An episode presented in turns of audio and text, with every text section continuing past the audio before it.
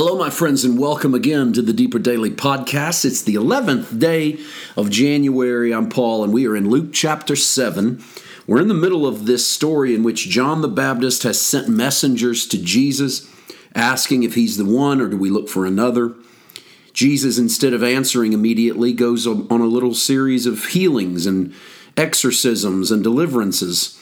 And then, and we read this yesterday, he tells them to go tell John what they've seen and heard. I, I, I didn't bring this out the way that I, I needed to. I brought out the fact that Jesus took them back to the prophetic because by showing them the healings and the poor having the gospel, then John knows that he's biblical.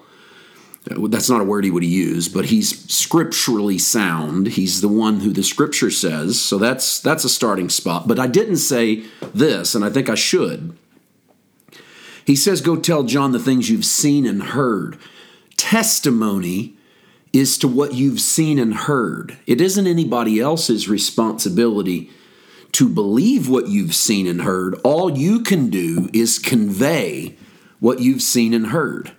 And so testimony hasn't changed to this day. When we tell someone about Christ or the life of God, the best place to start is what you've seen and heard. And unfortunately, a lot of us were taught or are taught to present scripture, to present verses. We're trying to present verses to people who don't believe in the verses. And so you're asking people to take a step of faith based upon scriptures they neither believe nor understand or have any context for. So I this is why I'm not a big fan of quote unquote Roman roads salvation evangel, evangelism where you you you've got this verse verse verse verse verse like A B C D E. And if you'll follow this road you can take care of all questions. I I remember thinking wow if you could just follow this road it answers all your scriptural biblical questions. Well no it doesn't. It it it has a a, a, an end game in mind that's actually cherry picking Paul's letter to the book of Romans, pulling verses to say what you, in an order to say what you want them to say, an agenda. And, and, and I'm not saying that that hasn't had success in leading people to Christ. I, that, that's not my argument. But Jesus doesn't do anything other than the simple go tell what you saw and heard. That's testimony. And so you can approach evangelism through the point of testimony. It's okay to talk about what's happened to you, it's okay to talk about what you've seen. I'm not an I centric preacher, and by that I mean the letter I.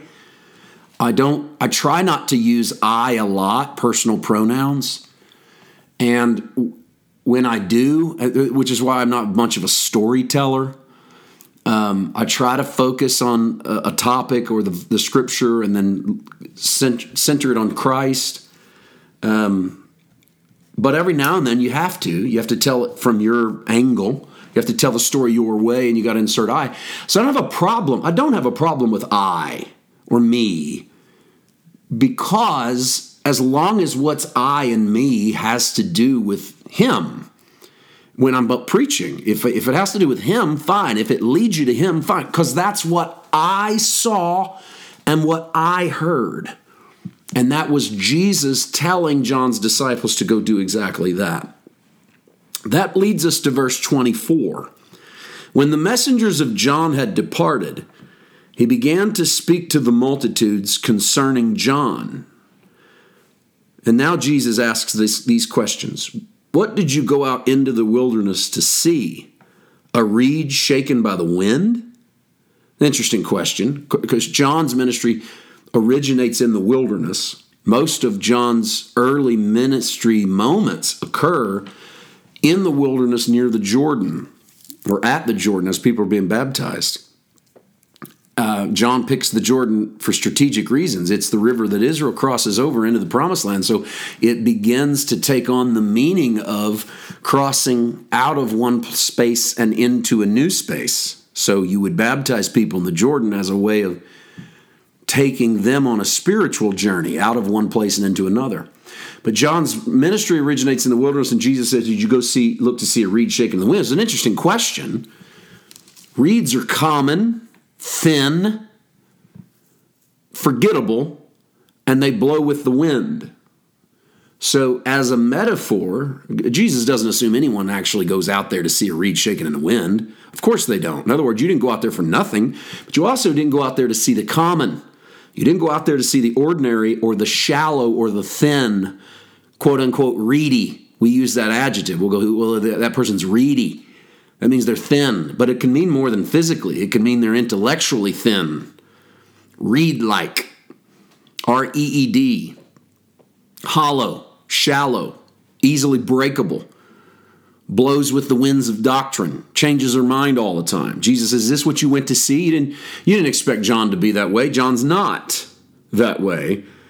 25, but what did you go out to see? He asks it again. A man clothed in soft garments? Indeed, those who are gorgeously apparelled and live in luxury are in king's courts. So you went hearing about this man dressed rough, dressed in camel skins, didn't you? You went out there with intent. You got what you were looking for, in other words. John didn't disappoint you. He was everything you thought he would be. He was not some vapid, shallow reed. He was not some soft raiment wearing man. What one more, 26. But what did you go out to see? A prophet? Yes, I say to you. And more than a prophet. So just as you didn't go out to see a shallow man. You didn't go out to see a gorgeously apparelled man. You did go out to see a prophet. He said, and you got what you were looking for every time. But in the last case, you got even more. Tomorrow, I'll tell you why you got even more, because Jesus then quotes scripture as a way of validating John's ministry, but in doing so, also validates his own. Let's just close with that verse today, verse 27, and you can look it up in the Old Testament on your own. This is he of whom it is written Behold, I send my messenger before your face, who will prepare your way before you. That's Isaiah chapter 40 and verse 3. Jesus connecting John to the prophetic and connecting himself to John, because who is the one he's preparing the way for if not Jesus?